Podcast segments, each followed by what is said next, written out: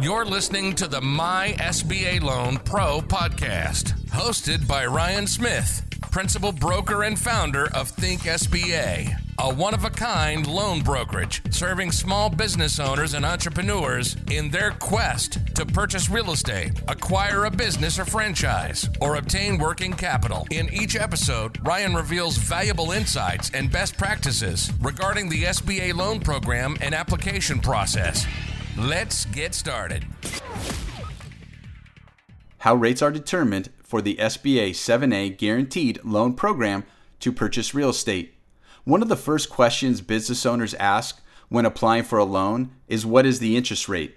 In this episode, you will learn how S B A seven A guaranteed loan interest rates are determined and what to expect in your own situation.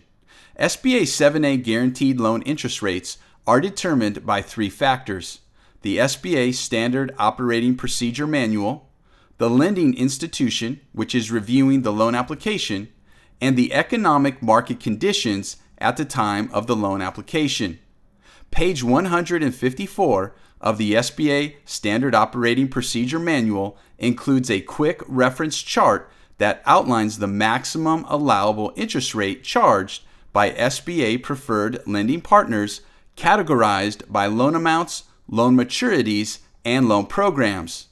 There are three uniformed base interest rates, or rate indexes, the S B A requires lenders use as a starting point when determining the effective interest rate: prime, LIBOR base rate, and the S B A optional peg rate.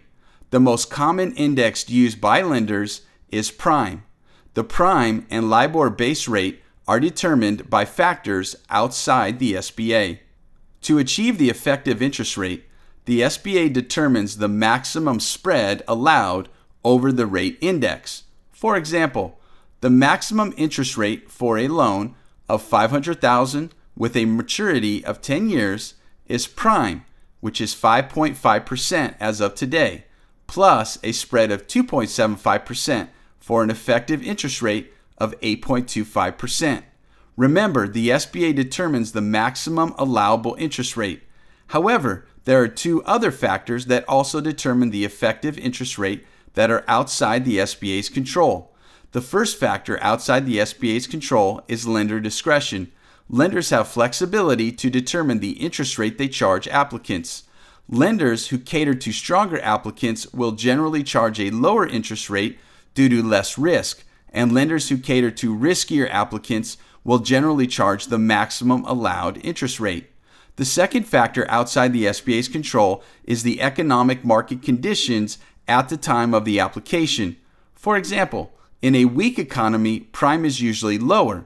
Then naturally, the effective interest rate is also lower.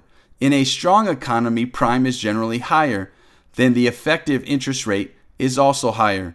Contact us if you'd like help determining the likely interest rate you will be charged for your unique situation. Thank you for listening to the My S B A Loan Pro podcast. Be sure to like, share, subscribe, and leave a review. But most importantly, we hope you'll use this information to start your S B A loan journey today by texting or calling us at eight five eight, seven six two, two seven seven four or completing our online application at my S B A dot pro slash app. That's my S B A dot pro forward slash app. We look forward to working with you.